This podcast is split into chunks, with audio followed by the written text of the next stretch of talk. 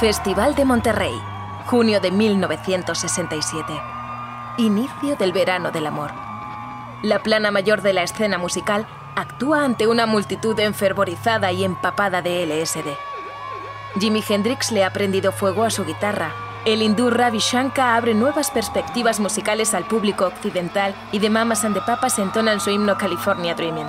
De pronto, un grupo poco conocido llamado Big Brother and the Holding Company sube al escenario.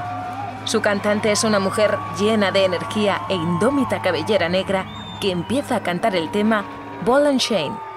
Y entonces hace esto.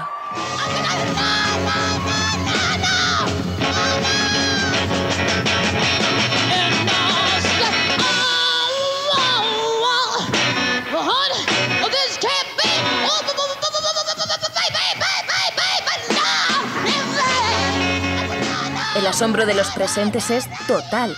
Pocas veces se había visto una cantante con la energía, la voz desgarrada y los movimientos de esa hippie de amplia sonrisa. Aquel concierto marcó un antes y un después en su carrera hasta convertirse en la mayor estrella femenina del rock. Se llamaba Janis Joplin y esta es su historia.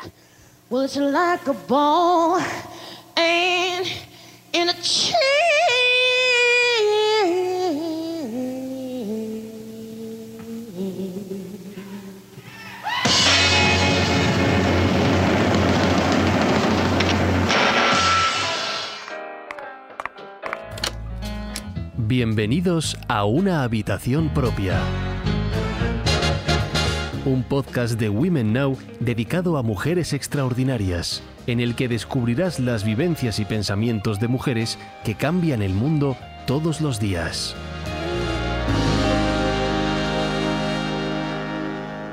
Ya sabes cómo son los pueblos pequeños. Se supone que te casas cuando terminas el instituto, tienes un montón de hijos y tienes la boca cerrada.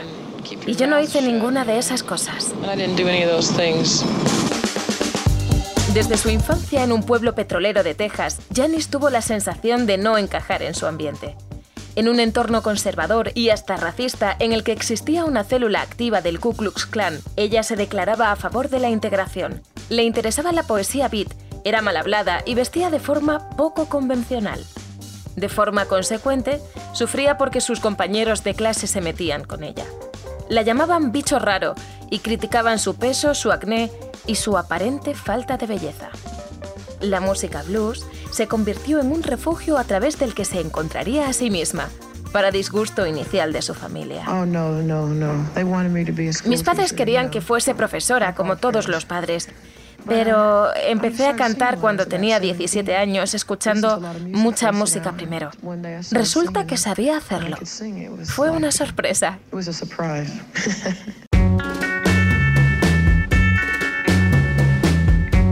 En 1963, cuando Janis llevaba un semestre estudiando en la universidad, unos chicos de la fraternidad la votaron como el hombre más feo del campus.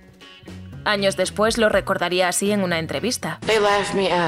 Se rieron de mí hasta hacerme abandonar las clases, el pueblo e incluso el Estado. A los 20 años hizo autostop hasta San Francisco en busca de nuevos horizontes. Allí grabó algunas canciones, trabajó en todo tipo de cosas y comenzó a moverse por el mundillo folk local. Pero sobre todo, añadió a su ya incipiente alcoholismo el consumo de drogas como heroína y metanfetamina. Ella lo describía así. Quería fumar droga, lamer droga, chupar droga. Su novio Peter de Blanc tenía problemas de adicciones peores que los suyos. La salud de Janis se resentía tanto que sus amigos organizaron una colecta para pagarle el billete de autobús de vuelta a casa. Después de dos años, Janis regresó a Texas con su familia. Pesaba solo 40 kilos. Volvió a matricularse en la universidad, abandonó su ropa hippie, se desenganchó de las drogas e intentó vivir al modo convencional en el que se esperaba que lo hiciese todo el mundo. Pero eso no casaba con su espíritu inconformista. Se enteró de que Peter la estaba engañando con otra mujer a la que había dejado embarazada. Rompió con él y decidió volver a California, y esta vez consiguió lo que llevaba tanto tiempo buscando.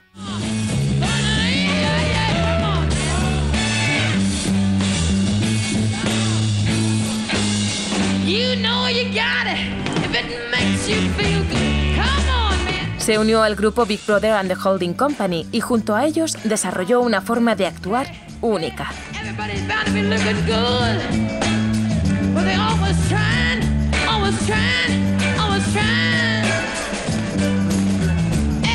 En sus conciertos animaba al público a subir al escenario, a sentir la música. Improvisaba, reía, lloraba. Eran experiencias casi místicas de comunión grupal. Tras su aparición en el Festival de Monterrey del 67, la discográfica Columbia fichó al grupo y llegaron los conciertos multitudinarios, las giras por Europa, el inicio de su carrera en solitario, las actuaciones en televisión. The Dick Show.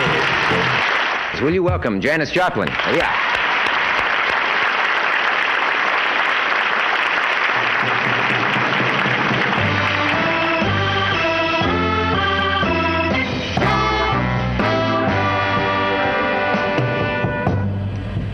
There's a Janis se había convertido en representante del estilo de vida desenfadado, rebelde y frenético de los años 60. Y eso incluía, por supuesto, una larga lista de amantes. Se la relacionó con otros músicos como Ron McKernan, Fred Sonic Smith o Jim Morrison. Leonard Cohen compuso Chelsea Hotel número 2 en recuerdo de la noche que pasaron juntos en el mítico establecimiento. La letra rezaba, me dijiste que preferías los hombres atractivos, pero que conmigo harías una excepción. Dijiste, bueno, no importa, somos feos pero tenemos la música.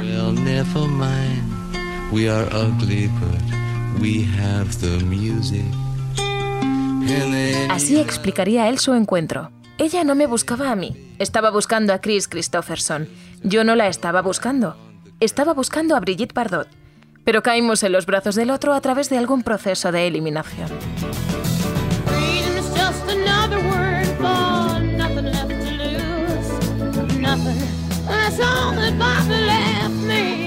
No sería aquella noche, pero Janis sí tuvo una aventura con el actor y cantante Chris Christopherson.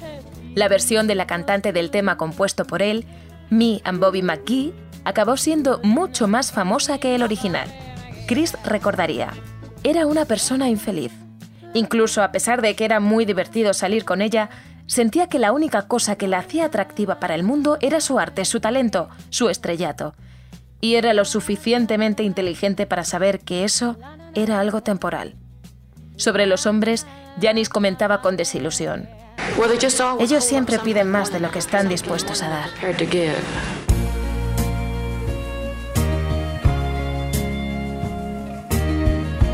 Janis también tenía relaciones con mujeres en un tiempo en el que todo lo que se saliese de la norma no estaba bien visto, incluso en la escena contracultural. Su intenso y largo romance con Peggy Caserta permaneció escondido a ojos del público durante mucho tiempo. Peggy fue, además de amante y estilista ocasional de Janis, una compañera en su adicción intermitente por la heroína. Acabaron rompiendo para intentar desengancharse por separado en abril de 1970. En esa época, Janis se centraba en su carrera en solitario, preparaba su siguiente álbum y mantenía una relación con Seth Morgan, con el que llegó a prometerse pero nunca dejó de ver a Peggy del todo. Janis Joplin was found dead in a Hollywood hotel room last night. The cause of her death is not known, although an overdose Janis Joplin fue encontrada muerta en su habitación del Hotel Landmark de Los Ángeles el 4 de octubre de 1970. La causa oficial fue sobredosis de heroína, pero las circunstancias exactas aún se discuten a día de hoy. Algunos le echan las culpas a un golpe accidental en la cabeza, otros intentan buscar motivos más oscuros. Nada de eso importó en su momento.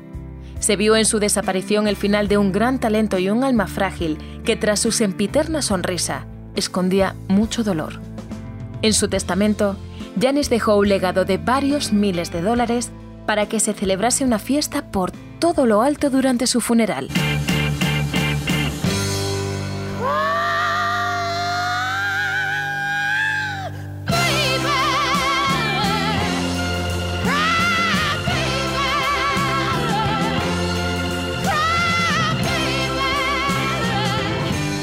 Meses después salió a la venta su disco póstumo Pearl, el mayor éxito de su carrera. Su muerte ayudó a levantar la fama del triste club de los 27, el de aquellos artistas que murieron de forma prematura a esa edad, como Jimi Hendrix, Jim Morrison, Kurt Cobain o Amy Winehouse. Desde su desaparición, el mito de Janis y el atractivo de su personalidad y su voz no han dejado de crecer.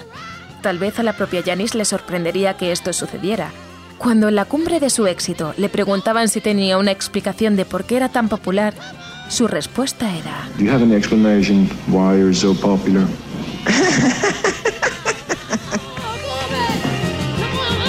Si quieres conocer la historia de otras mujeres extraordinarias, suscríbete a Una habitación propia en tu plataforma de podcast favorita. Te esperamos en nuestro próximo episodio y en womennow.es.